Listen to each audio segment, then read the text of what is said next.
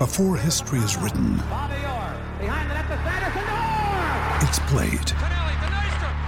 Before it's frozen in time, it's fought one shift at a time. Before it's etched in silver, it's carved in ice. What happens next will last forever. The Stanley Cup Final on ABC and ESPN Plus begins Saturday. The game is over when the final buzzer sounds. The analysis ends when you say it does. This is Overtime Open Line. Interviews, analysis, and your opinion. Oilers hockey is brought to you by Osmond Auction. And now, the Canadian Brewhouse Overtime Open Line. Here's Reed Wilkins on Oilers Radio, 630 CHED. It is Luke Glendening with two goals for the Detroit Red Wings as they knock off the Edmonton Oilers 3 2 tonight at Rogers Place. So another lost homestand for the Oilers. Remember, they lost five straight at Rogers Place just before and just after Christmas, and now they lose three in a row at home going into the All Star break and the bye week as the Oilers now dip below 500 for the first time in a couple of months. They are 23, 24, and 3 on the season, and they are looking up at a lot of teams in the playoff race. A lot was made going into January. They had this stretch of six of seven at home. Could they make up some ground there? Well, they actually won three of their five road games in the month of January, but just are not taking advantage of home ice advantage at all. They get just uh, two wins in the month of January at home, and they've lost nine of their last 11 at Rogers Place. Reed Wilkins, Rob Brown in Studio 99. Thanks a lot for tuning in tonight. Oilers hockey presented by Osmond Auction. This is Canadian Brewhouse Overtime Open Line. Well, Rob, I mean, an, another disappointing result for the Oilers, and uh, I think a lot of deficiencies and a lot went wrong tonight. And we'll start at the beginning and really stretching through the end of the second period. I mean, again, we've been talking about this a lot lately. Nothing going on for one period into the second period. I mean, okay, great, you apply pressure in the third. Well, by then you've greatly decreases your chances of winning because you've done so little through the first 40 minutes. Well, and we talked about it at the end of the, the first period. It was uninspired. Um, you were expecting uh, a much different effort after the, the, last two games on home ice. They had a, a, a no practice and a meeting where you thought, okay, things are going to get ironed out. You're playing against a team that you should beat. They're last in the National Hockey League in in points. So this was a maybe not a must win, but it's a should win and it was uninspired. They, they didn't have the work ethic that they needed to, to, to have success in the game. And once you fall behind in a hockey game, you must play perfect hockey. And the Oilers came out in the third period and they threw everything they had at them. I, mean, I bet you McDavid's line played 10 to 11 minutes of that period. But because you've fallen behind, you have to play perfect hockey. Everything's got to go your way the bounces, the penalties, the calls, uh, the saves. But they didn't get the one save they needed and it was a goal that I think Koskinen would want back. And all, everything he pushed forward, all of a sudden, is taken away with that goal against, and now you got to fight back again, down two, and the Oilers just didn't have it in them. And again, the same thing keeps creeping in. If it's if it's not the McDavid line putting the offensive push in, there's a lull afterwards till they get out there again. And I'm sure the Detroit Red Wings felt that. They, they felt that when, okay, when McDavid's out there, it's, it's a tense bench, but when his line goes off, well, now there's a relaxation. And you, it, that's not a recipe for success if you have to continue to wait for one line to get on the ice for you. So 3 2 Detroit wins, Rob, and it's, it's really kind of mystifying. I mean, this is you, you, and I have been doing this together for, for six seasons. Now we've we've had some really really bad Oilers teams in, in that run, but even the year they made the playoffs, a lot of times we talked about they, they had a stretch where they I think they had about a 15 game stretch where they were falling giving up goals, you know, falling behind 2 nothing 10 15 minutes into the game. I mean, it's really weird. I mean, the, there have been different players, different goaltenders, different coaches, and they continue to be a team that generally starts games poorly, that doesn't get out there and take the initiative or, or, try to match or exceed the other team's work ethic. And then when you have holes in the roster like this one, it, it really bites you. Yeah, at one point, we, we talked about it, a lot of teams that are built around skill usually try to wade themselves into a game, see what, what the temperature is the game of the game before they start putting their, their first foot forward. Uh, but when your build is a big and strong team, is what the Oilers over the last couple years have become, those are the teams that usually have strong starts because it's simple to play big and strong. You dump pucks in, you go in, you be physical, you go hit. Uh, but with that lineup, the others still start slow and and I, I, don't know. We, we always used to look at the percentages when a team scores first. It was something like 70% of the time they win the hockey game. I'm guessing it's somewhere somewhere along that, that still.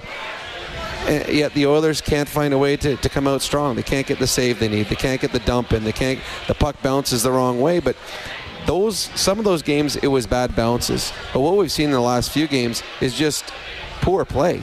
I mean, they're not coming out there and you know what? They've, they've got control of things and then a bad bounce and a bad break and they're down one nothing. They're being outplayed, and they're being outplayed by teams that are mediocre. It's one thing to be outplayed by the Tampa Bay Lightning or the Calgary Flames or the San Jose Sharks. They are elite teams.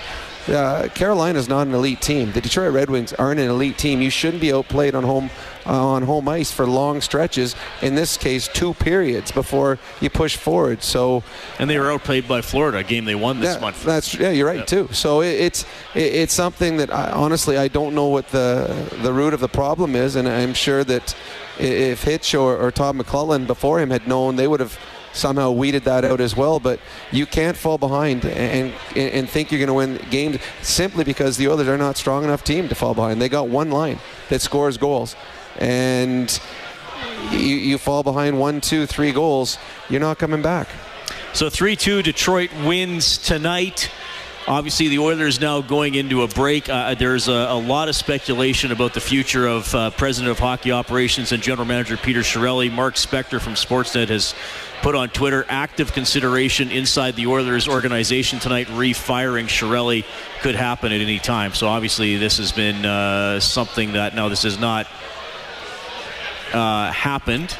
We don't know if it would happen uh, post game. So I guess stay tuned. Could happen tomorrow morning. I, I would think if it doesn't happen pretty soon, uh, then you're probably sticking with them for the, the rest of the season. I, am honestly surprised that if it happened now after, you know, there was movement, there was a, a, big contract was signed, two players were put on waivers, and a third player was sent to the minors. If if you were going to thinking you're going to do the move, I, I, I, was surprised that those things all happened in the last 48 hours. But uh, I mean, you just lost tonight on home ice to the team that coming into the game had the fewest points in the National Hockey League. That doesn't bode well.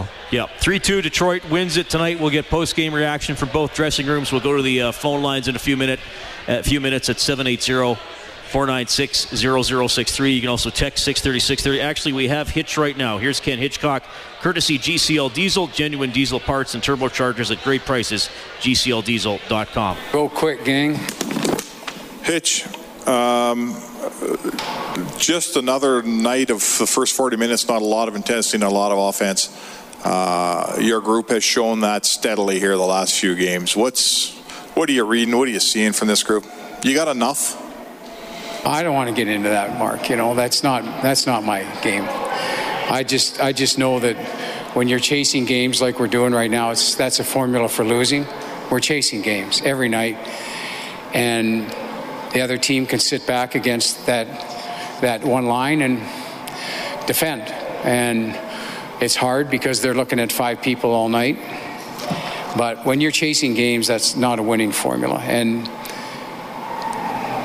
I don't know what else to tell you there, but I don't want to get into the personnel side of things. That's that's stuff for we we we just know we've got to get more from some people, and we've got to figure out a way. That's our job.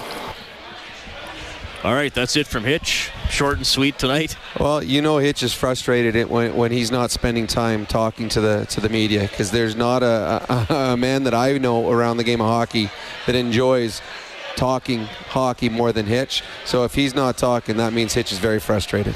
3 2 Detroit wins it tonight. Uh, Edmonton started 9 2 and 2 under Hitchcock. They now are 5 and 12 in their last 17 games. And as I referenced off the top of the show, uh, starting to f- fall behind a lot of teams in the playoff race. I, I said at the beginning of the month that if they could be four points or closer to a playoff spot, I would be relatively optimistic about their chances in February, March, and April. Obviously, the closer they were or mm. in a playoff spot. Would have been more optimistic, but four was kind of my line where I thought, well, if you're in a couple wins, they probably won't be because other teams are uh, are playing each other tomorrow. I mean, Minnesota plays tomorrow, Vancouver plays tomorrow, uh, Anaheim uh, and St. Louis. Well, St. Louis is still behind Edmonton about a couple points, but Anaheim plays St. Louis, so uh, it's going to be probably four or five points with uh, probably three or four teams between you and a playoff spot. So, I mean, I, I, I can't be optimistic in that situation, especially, get, and I know Klefbom's coming back, but even if Klefbom comes back and plays 25 perfect minutes a night, that still leaves over half the game where they're going to continue to have possibly continue to have the same struggle. Well, uh, Klefbom's not going to be coming here and producing offensively like they need. So the, he's not going to make their forwards better. He's not going to score for the wingers. Um, I said that the Oilers would sneak into the playoffs at the beginning of the season. I'm going to stick with it. But the Edmonton Oilers have a very tough February. The Jan- we, you and I have looked at, at monthly schedules, and we talked about the fact that January was a very um, favorable schedule for the Edmonton Oilers. It would be a chance for them to pick up some points on the rest of the league. February isn't. February is tough. They got some tough road games. They got some tough back-to-backs. They have they're playing against some of the elite in the National Hockey League. They will have to be much better than they have been as of late because the games that they've been close in against teams that are below them, they're not going to be close against teams that are ahead of them in the standings because many good teams out there for them to come in and, and, play like they did through the first 40 minutes. Well, and that, and that's the thing, and I've, I've said this before. When they have played some of the top six, seven teams in the NHL, they've had some nights where they're not in the game. I mean, mm-hmm. San Jose toyed with them twice. Uh, Tampa Bay pulled away in the final 30 minutes. You know, New Year's Eve against Winnipeg, again, they probably played as well as they could and lost. And uh, Calgary, they, they didn't play that well, but again, just weren't good enough to play the Flames. So, but so and but now they're not even scratching out points against the mediocre and poor teams. And, and that's that, really concerning. Well, and that that is the concerning thing because that's the one thing that the Oilers, you, you know, that if they stay close in games and they get into the extra, the extra periods, they're going to get pick up points because they're going to win shootouts. They're going to win overtime. So when you're playing against poor teams, especially on home ice, you would think at the very least you'll get the tie, go into overtime, get a point in overtime, and you get your two points. You don't play as well as you should have, but you're playing well enough to get points against bad teams. Well, right now the Oilers have been playing like a bad team. This is as, this last little stretch is as poor as I've seen them play. They're, they're not creating anything offensively outside of the uh, Nugent Hopkins or Draisaitl or McDavid. And defensively, they're bleeding chances. And tonight was a great example. It was a one-on-two, and Glendening comes down and he turns it into a partial breakaway. You just can't have that in a game where you need to to find points. So uh, I, am sure the players in the dressing room, when they get interviews, and we'll hear them later in the show, are going to be just as disappointed as the fans are driving home. But something has got to change because the way they're playing right now is not conducive to make a playoff run. Yeah, we'll also go into the Detroit dressing room later on for BDO First Call Debt Solutions, bankruptcies and consumer proposals, licensed insolvency trustees. Well, and that's uh, that's a good point, Rob. I mean, there's there's the big picture stuff and again, there's tons of speculation tonight that 18 hours from now, Peter Chiarelli won't be the general manager. We'll see. Uh, but it, a, a, new GM, Chiarelli being dismissed, won't change the, the, the roster that nope. they have now. And you know won't change some of the things they have to work on. So that's Hitch and the players. And, and as flawed as the roster still in, is, I have I, I have been thinking most of the time, maybe I'm vastly wrong, that they're they're capable of playing at least a bit better than they have uh, most of most of this month. Well, I, I agree, and I just think that there there's players that are, are in roles that aren't playing to their role. Um, you don't need. There's guys on this in this lineup up front. They're not there to score goals, but they got to be a physical presence. They got to play with some edge. They got to make it hard on the other team physically. Uh, and, uh, too many nights it doesn't happen. Uh, defensively, I think, uh, well, having Klefbom back in the lineup will certainly help the def- defense because there's some players that have, I think, have played themselves out of the lineup as of late, and but just simple little mistakes. And, right now, to me, the team out there tonight looked like they were playing nervous. They were playing hesitant and you can't play at the National Hockey League and have success at that point. Because and it's it, with Bob after, at, at the end of the game, the other team feels hesitation in your game, and they see it and they thrive on it. And Oilers are coming into games right now, and there's hesitation right from the very drop of the puck to start the game, and the other team feels it, and, and that's where they get their little surge to start games because they feel the Edmonton Oilers' lack of confidence. So hopefully over the the 10 game or the 10 day break. Uh, they come back rejuvenated, feeling better about themselves and their game because right now it's probably the best thing that could possibly happen is they get away from the rink because I don't think you find your game overnight as obviously the Oilers haven't over the last week to two weeks. So 3-2, Detroit wins it tonight. Uh, Edmonton coming to life in the third. They actually badly outshot a team finally in the third, 17-3. Draisaitl and Benning scored, but you know you talk about the things that continue to to go wrong that Detroit scores on one of their three shots in the third, and Koskinen with the new contract. I mean, that, that can't go in. That get well. In, in all honesty, uh, normally that all three goals that he they gave up today, he would stop. Um, the first one he was off his angle. The second one went through him, and the third one went through him. Uh, now this game isn't on Koskinen because the team was terrible in front of him through 40 minutes. Uh, but you do need a save. And tonight, well, simple. Howard was better in net than Koskinen. And uh, more or less, the, the Detroit Red Wings were a better hockey club through the majority of the game than the Edmonton Oilers were. And Hitch mentioned too that, when, and he he said what you were talking about when the, the McDavid whoever he's with is on, is on the ice. The other team thinks, okay, we're going to have to defend for 40 to yep. 45 seconds, survive, and then and then we can go to town. And how many times tonight? And and recently, have you seen a McDavid shot get blocked? Oh. And then fly up into the fly up into yeah. the netting behind the glass because they, they surround him, put sticks. Okay, you're not going to pass. You try to shoot through all these sticks and legs. We're just going to worry about that and then change lines and away we go. Yeah, it was one of the best defensive efforts against McDavid that we've seen all season long. Every time he came down the middle, they had four guys clogging and they were, you know what, you can move it to someone else and he can beat us, but we're not letting you beat us that way. Um, yeah, it's the stress level for, for the Detroit Red Wings lasted as long as McDavid was on the ice. When McDavid left the ice, the stress level went down, and you could have a deep breath. It's like playing golf. You go to a real, real tough golf course where every shot is stressful. You got trees tight, you got water in front of you. They're fast greens. There was no easy par four out there tonight uh, or, or, there were too many easy par fours out there tonight for the for the Detroit Red Wings because whenever McDavid left the ice, it just became much easier. You didn't have to think. When McDavid's on the ice, you were in a stressful situation, and we saw at the end how stressed it became for the Detroit Red Wings. McDavid and Draisaitl and Nugent Hopkins played the last three minutes and 46 seconds of this game and that's where the stress level hit uh, its peak again for the Detroit Red Wings. But again, you need bounces, you need breaks, and if you're always chasing a game, as Hitch says, everything has got to go right for you. And obviously, it didn't at the end of the game, as pucks were just bouncing wide, just bouncing over sticks, and the Oilers weren't able to find the equalizer. All right, 3 2, Detroit winning it over the Oilers tonight. So Edmonton falling to 23, 24, and 3 on the season. You may have heard Jack say it after the game. First time since November 23rd, they've actually been under 500. They've been to 500 several several times this month, but they've always won the next game to uh, jump back up above, but not able to do it uh, to do it tonight. Uh, Again, a lot of uh, speculation that there uh, could be a dismissal of general manager Peter Chiarelli. Obviously, uh, nothing confirmed along those lines. It is just speculation at this point, and uh, I. I don't know if it would if it is going to happen. If it would be uh, announced after a game, I would say that would be relatively unusual if the I mean it usually would be announced. Well, normally it doesn't happen during a regular season.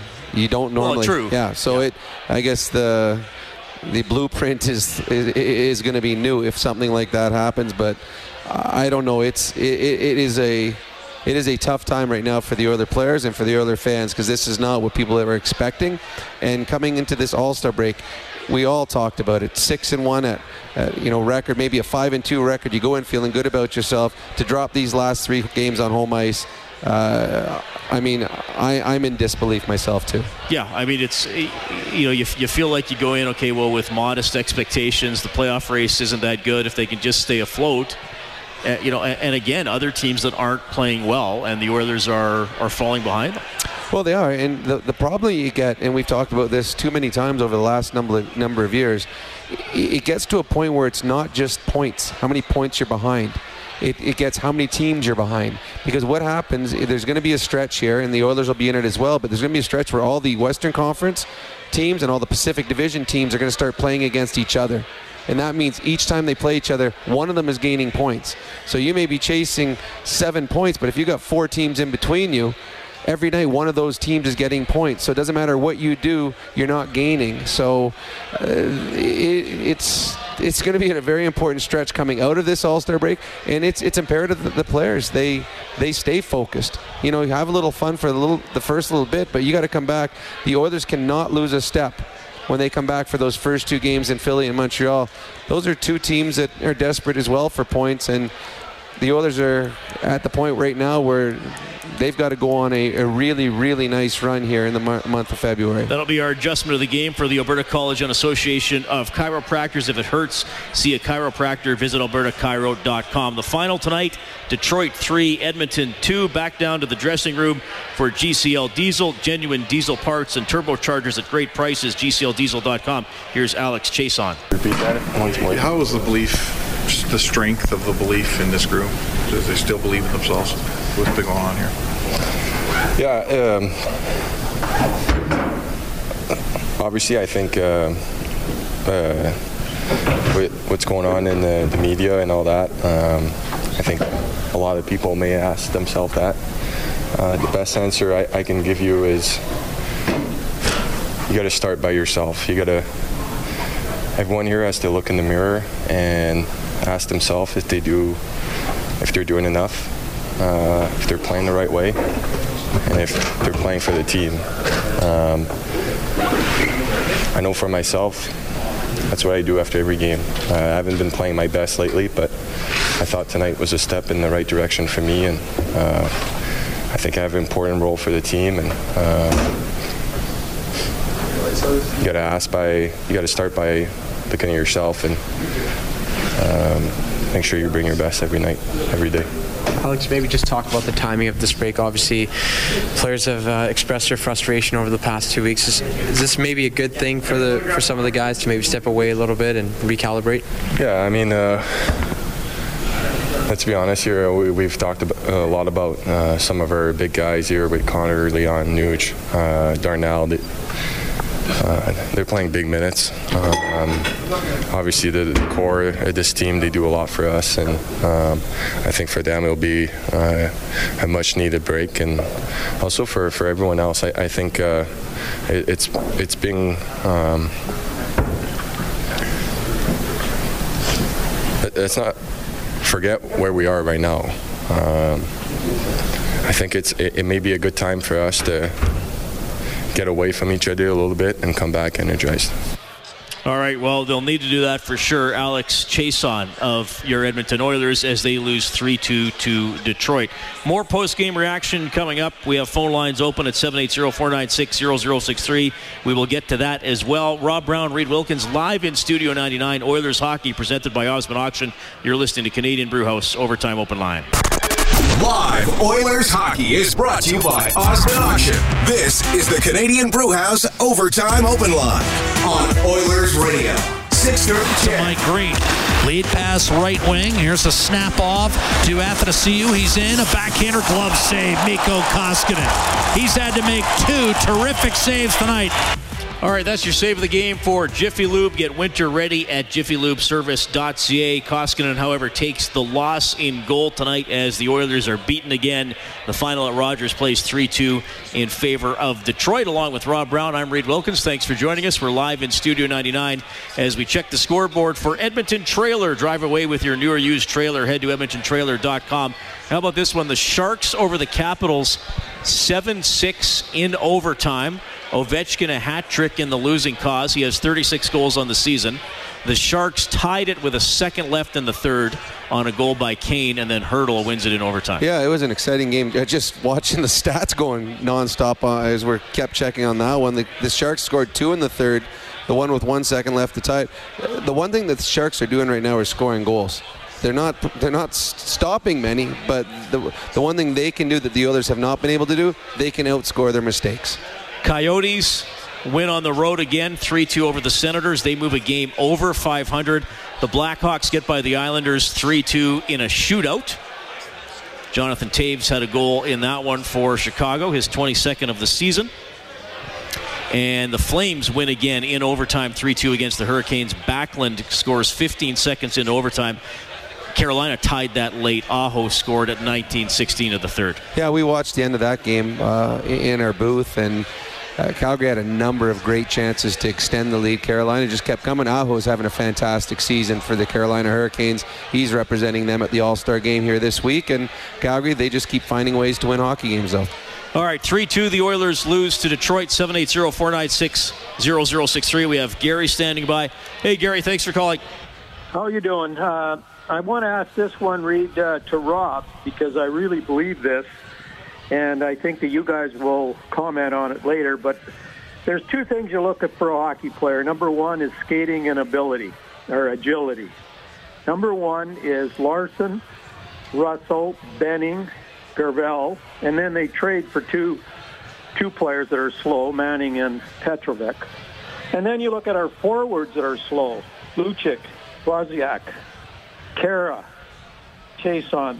There's eight players that are slow. The game is now speed.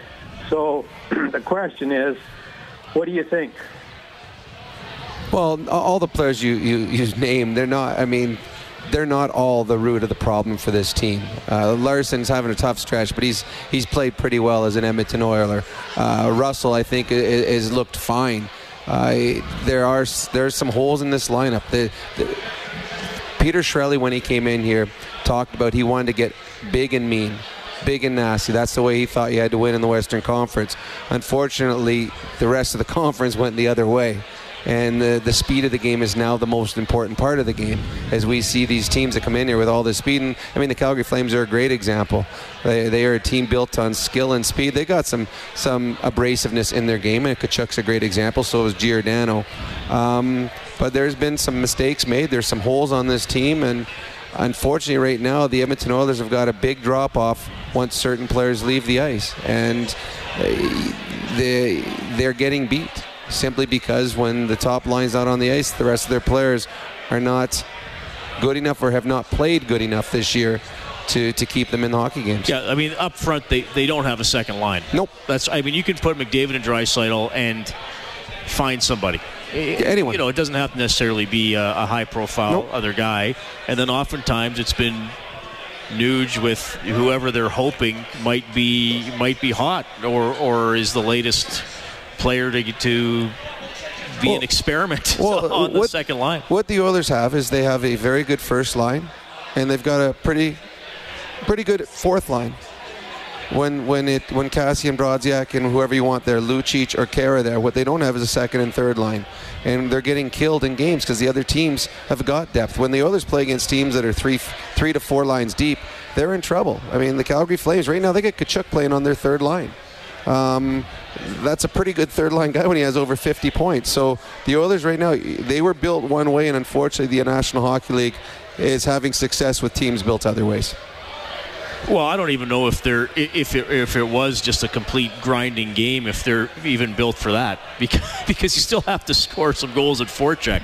I mean that, that's and, and, that goes back to it for me. When I say to you they they don't get any offensive pressure, like I'm talking like they don't, they don't even forecheck for 30 seconds even without a shot on goal or or force the other team to dump well, it out and change. Well, again, they, they got a first line and a fourth line. I mean, uh, the Brodziak, Kassian, and Lucic, or if you put Khaira there, that's a pretty good fourth line. And we've seen them have some success just keeping the puck going, keeping the momentum going. But the second and third line is is not there. And we've had a number of callers that have called in the last little while complaining either about Leon or about Ryan Nugent Hopkins not being able to uh, lead a line, push a line in the second line role. Well, they don't have players that are complementary enough to play with them. And they're by themselves. How many nights have you and I sat here afterwards say, Nuge had a great game, but he did everything?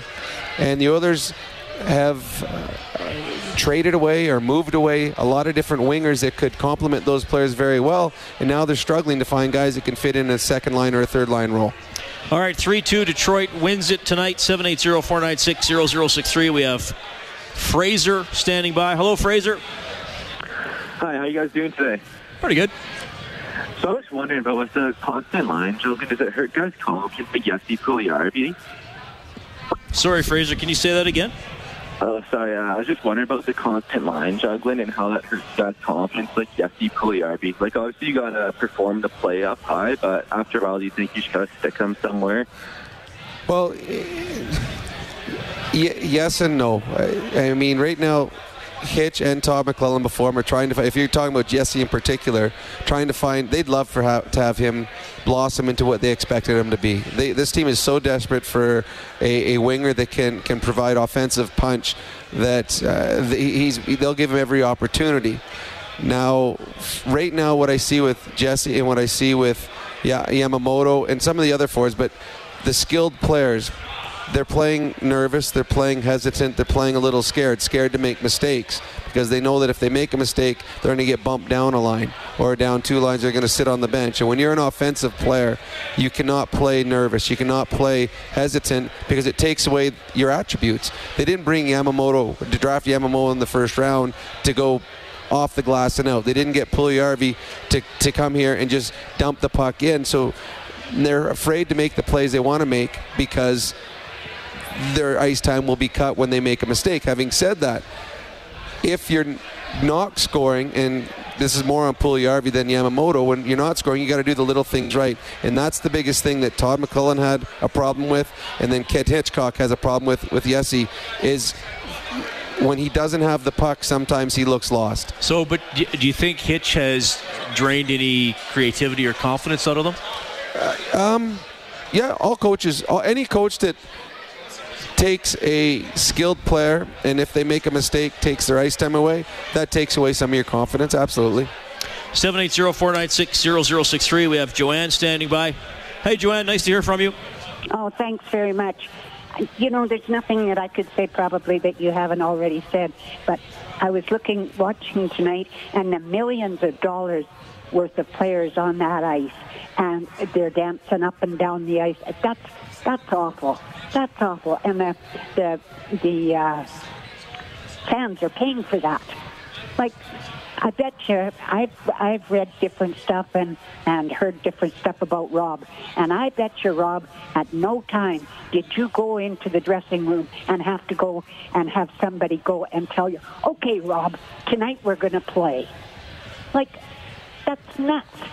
That's absolutely. Anyways, I finished venting, and I'm sorry, and have a good evening.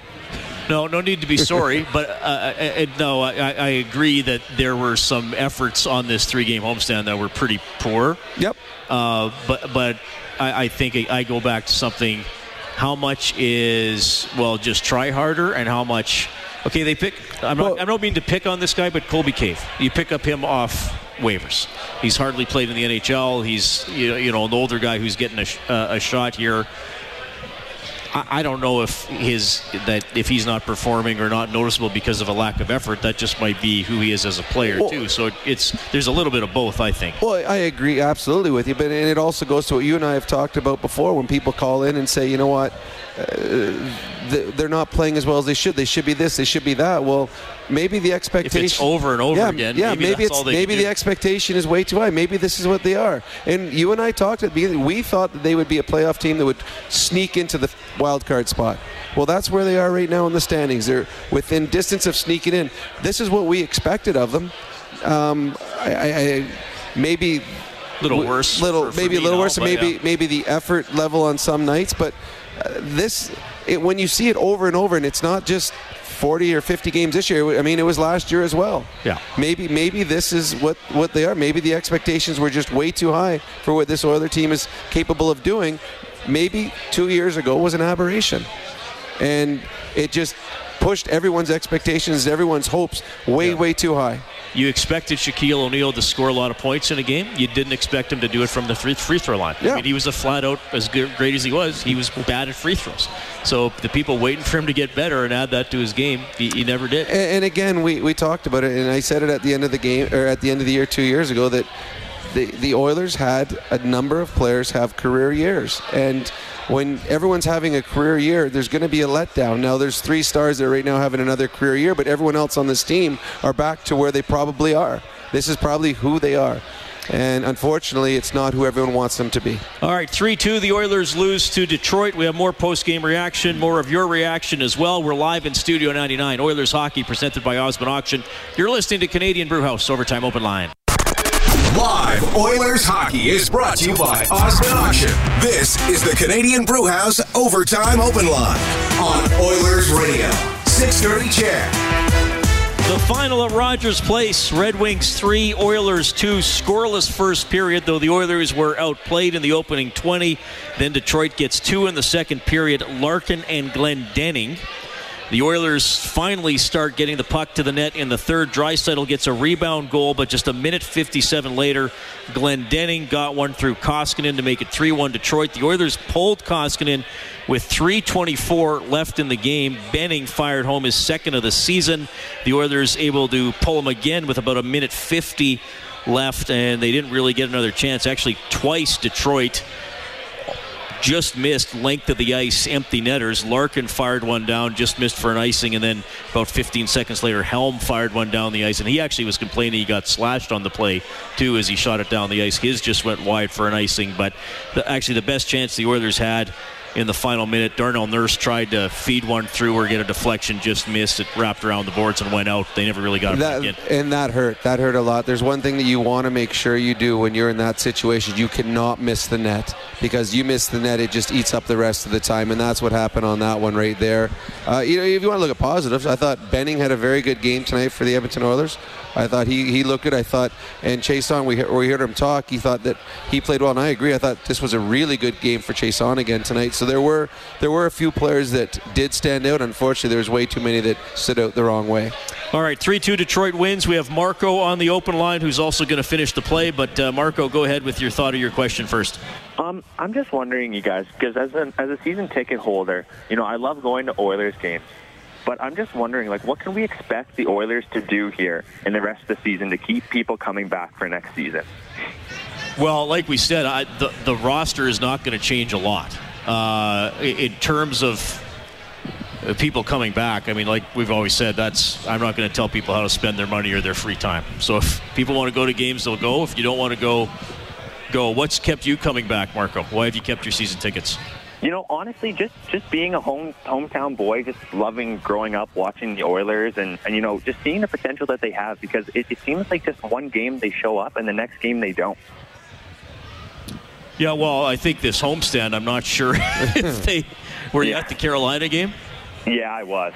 Yeah, and I mean it's it's frustrating too because it, I mean we've talked to death how the, the holes in the roster, but you can't when you wake up when it's three nothing, three nothing, and then tonight two nothing. I, I don't know, Marco. I mean, I, I don't think they're a great team, but I, I sit here thinking like, what? Well, what if they what if they played a little bit like they played in the third earlier? Now, other teams maybe are sitting back a little uh, bit and too. Detroit but, was sitting back. But but, well, I, but I understand your question. How is it going to go the rest of the year?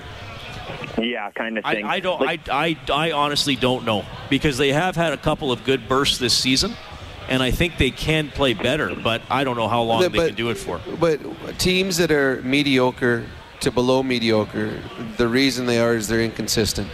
The everyone has bad games. The Calgary Flames, the Tampa Bay Lightning, San Jose Sharks. They'll have off games, but it's few and far between the, the, the average to below average teams, they'll have a, a, game where they look like world beaters, then they'll put two together where they look like they're not going to make the playoffs. And that's and there's a whole number of teams that are in that category in the National Hockey League, and that's why they are where they are in the standings. We're fighting for playoff spots, and I don't see the Oilers bouncing out of that type of team. I, I just think that they are a, a middle of the road at best hockey club that has a chance to win every game because they have the best player in the world who's having a great season on their team. But because of the other holes in their lineup, they uh, they also have a chance of losing every game. So it, it's it's McDavid versus the, it's like if you have a little weigh scale, McDavid's on one side, the holes in the lineup are on the other, and unfortunately tonight the holes in the lineup was the one what won and caused the Oilers to come out of this game with no points. Yeah, and it, it, it uh, like I, I I grow now increasingly pessimistic about a playoff spot. 49 points with 32 games left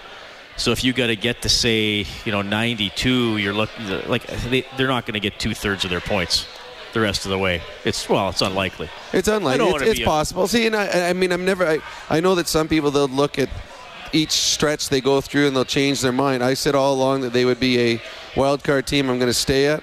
They're going to be a wild card team, but they certainly need to play a lot better than they have. And the biggest problem for them isn't how many points behind they are. The biggest problem Yeah, for them they're- is the number of teams between them and a playoff spot. All right, let's finish the play with Marco. We're hoping to put his name into a uh, grand prize draw for a one-hour rental at Fast Track Indoor Karting. Safe, adrenaline-pumping fun.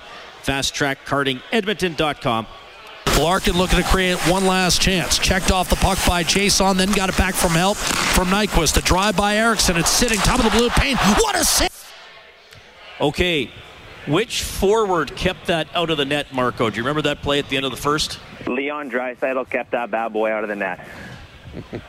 Larkin looking to create one last chance. Checked off the puck by Jason, then got it back from help from Nyquist. A drive by Ericsson. It's sitting top of the blue paint. What a save made by Draisaitl once and twice to deny an empty net. What?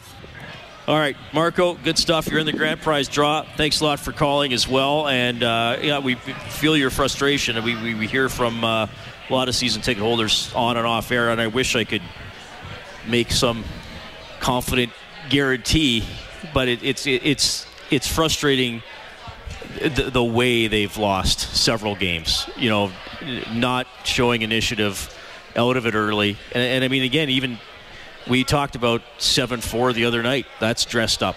7 Oh, yes. 4 loss to San Jose in December. That Even tonight, you could kind of argue 3 2 is this, this wasn't a this didn't feel like a one goal game No, it once didn't. we got into the second period Not for 50 minutes, it didn't. Yeah. No, it, it, the Oilers had a push, and you would hope that there would be one. But again, and I don't. I wish we could get a stat on how much McDavid played in the third period, because it, it had to have been over 10 minutes. Because he played 346 of the last 346 of the game. Yeah. They never came off the ice, and they had a push. But you need more than than two guys or three guys to, to, to be able to make a push because you, you're finding out right now with those three guys having career years it's still not good enough to get them into a playoff spot Whenever the Oilers score five or more in a game, we turn on the Japanese Village goal light on the Oilers page on 630ched.com. Then you can print up a coupon for a free appy at Japanese Village. Steak and seafood cooked right at your table, Edmonton South, downtown, North Side, and Sherwood Park. We have Jack standing by on the open line. Good evening, Jack. Good evening. Uh, just want to talk uh, for a moment about uh, about management with the Oilers, and I don't want to sound like I'm defending uh, Peter, but the decisions that are made within that organization are, are made by committee. Uh, to suggest that one person makes all the decisions is is not accurate. So if they're going to remove the GM, uh, this might not be good news for Oiler fans, but I really don't think it's going to really change the organization if they don't change the nucleus of uh, of that leadership group.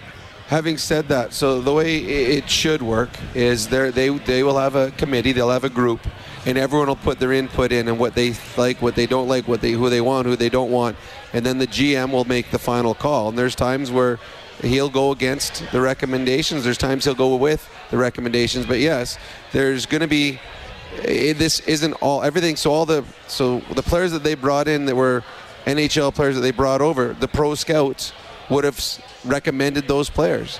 The the amateur guys, certain players that drafted the trade when they traded Griffin for the Griffin Reinhardt trade, the amateur scouts would have been involved with that as well as the pro scouts would have been involved with that. So you- Yeah, and, you're he, and you're right. and he changed a lot of the scouts. And I think I, I you know what, Jack, that's a very mature statement that you're making. But uh, unfortunately, one guy's likely going to take the fall if there's I- a change. And, and from a know. leadership perspective, I get that. From a leadership Yeah. perspective, somebody has to take the fall. And I, I certainly don't have any inside information, but there's a nucleus of individuals within that organization that I would say have as much or more influence than Peter Chiarelli does.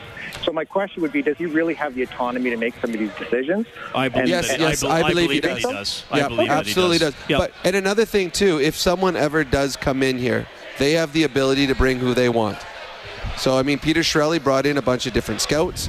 Uh, I believe it was Peter Chiarelli. Was he not he the one brought that Keith Gretzky. he brought Keith Yep. Gretzky? But did he not change the head scouting staff too? Yep. Uh, yeah, so he brought his own head scout in, amateur scout.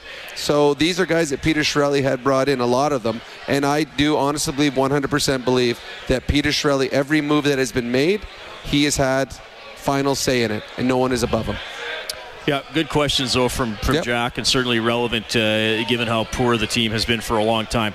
Let's go down to the Detroit dressing room. They are coached by Jeff Blashill. His comments for BDO First Call Debt Solutions, bankruptcies and consumer proposals, license insolvency trustees. well, I think the most satisfying thing is that we've stayed with it. You know, uh, I think it would have been easy to, to feel sorry for ourselves after playing pretty darn good hockey and losing. And yet we started this game the way we have the last number of games. We played very, very good hockey for two periods our pressure was good. We, we um, I thought, had the better of the play uh, for, for, two periods. So um, good for us for that. We found a way to stay to, to, to end up with you know playing good and winning, and, and we've talked about that. You can't. Uh, was certainly not satisfying to play good and lose. You got to find a way to play good and win. So we were able to do that. Obviously, the third goal was big.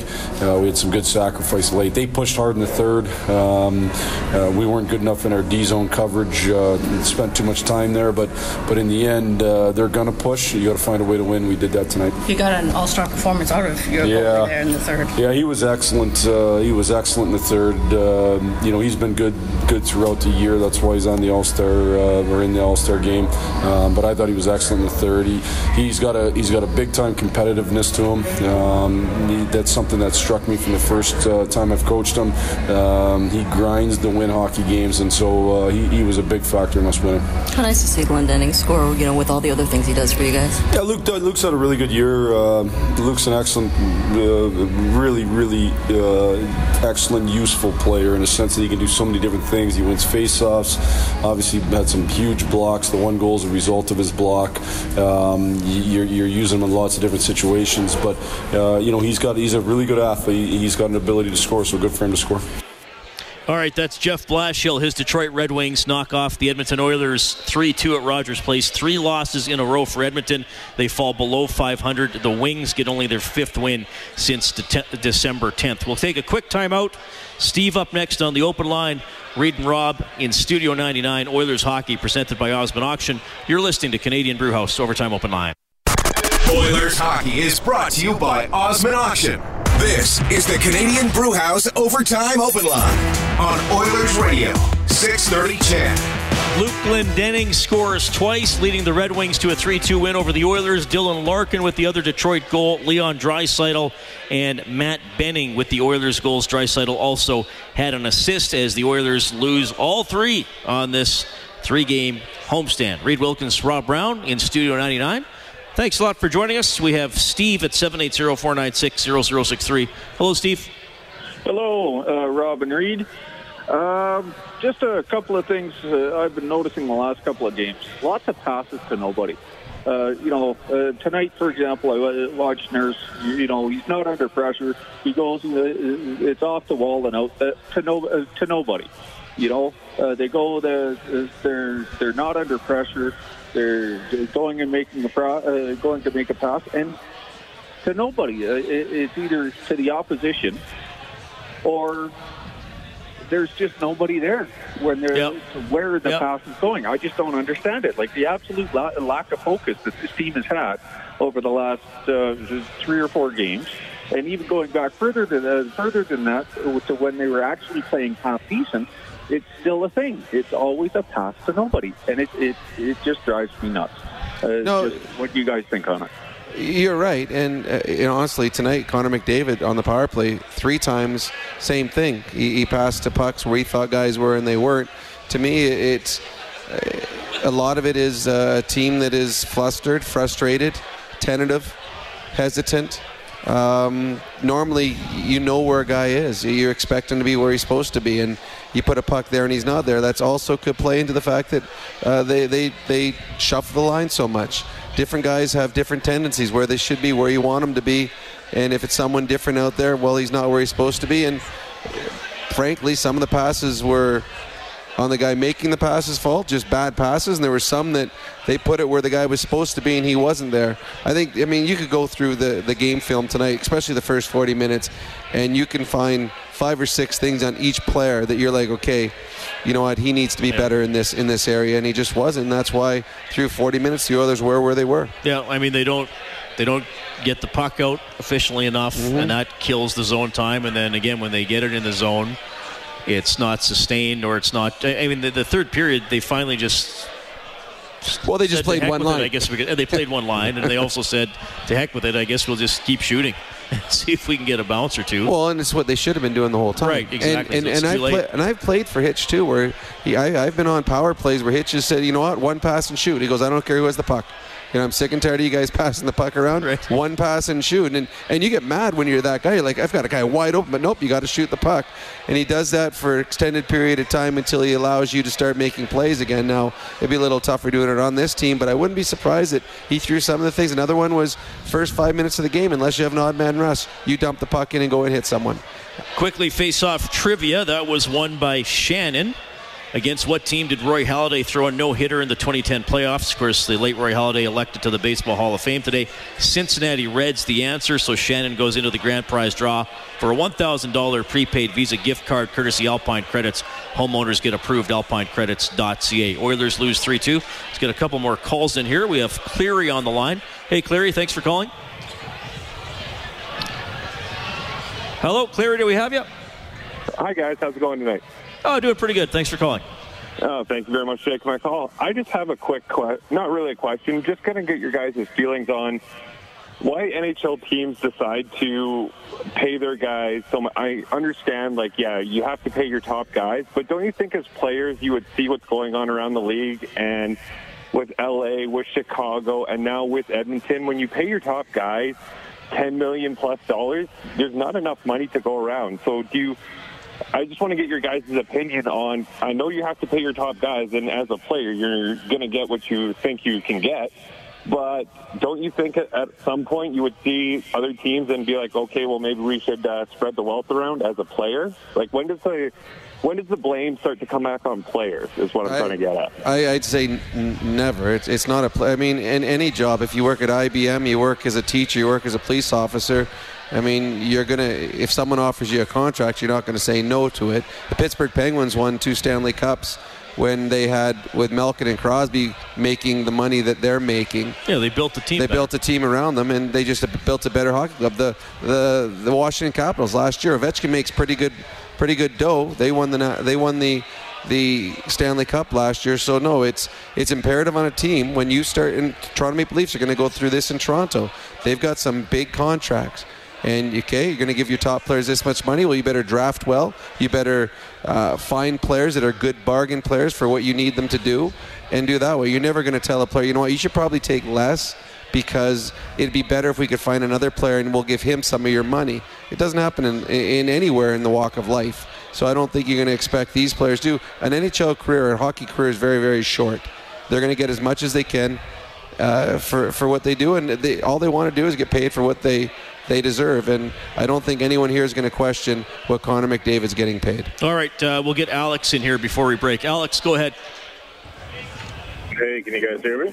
Yep, go ahead, man. Hey, I just got two quick questions. Um, the Chiarelli, all this Chiarelli heated conversations going on. Uh, as far as like management, like above Chiarelli, they can't really like pull the pin on Chiarelli and like I guess his like nucleus of uh, scouts and stuff. I guess that'd be kind of a bad idea before the draft and all that kind of stuff. I would just like your guys' thoughts on that. And my second question, um, you guys brought up the all the line changes that these guys go through and how the players, you know, every time they step on the ice, they seem to be playing with a different player every time, right? So how do they? Is it time for Hitchcock to say, you know what? Okay, McDavid, Draisaitl, you guys are like our best chance on line one, and like Nuge and like Tara line two, and that's what we're sticking with. Get used to play with each other, and let's ride it out. Is that a thing? Question. It's a good question, and in a, in a perfect world, yes, it'd be much better for a team for chemistry if they could set, have set lines and go with them for the continued for an extended period of time. I just think that Ken Hitchcock as well as Todd McLellan before him haven't found the guys that they feel they're capable of playing on a consistent basis to get that ice time and earn that top line or second line billing. And if they have a, a new GM, whenever that happens, he, he would probably replace the, the scouting staff. Uh, uh, or bring out his own, or, or get the guys he would want. But yes, for this upcoming draft, this is a huge hypothetical. It would probably be information from some of the existing guys and whatever intel he brings on his own. Yep, absolutely. Yeah, well, that's a, a good question for sure.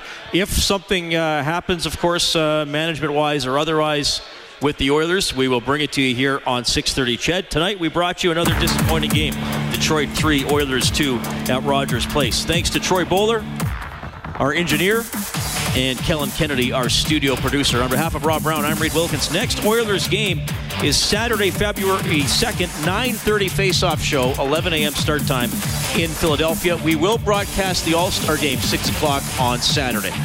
Oilers hockey presented by Osmond Auction. This has been Canadian Brewhouse Overtime Open Line. Oilers lose 3 2 to the Wings. Have a great night.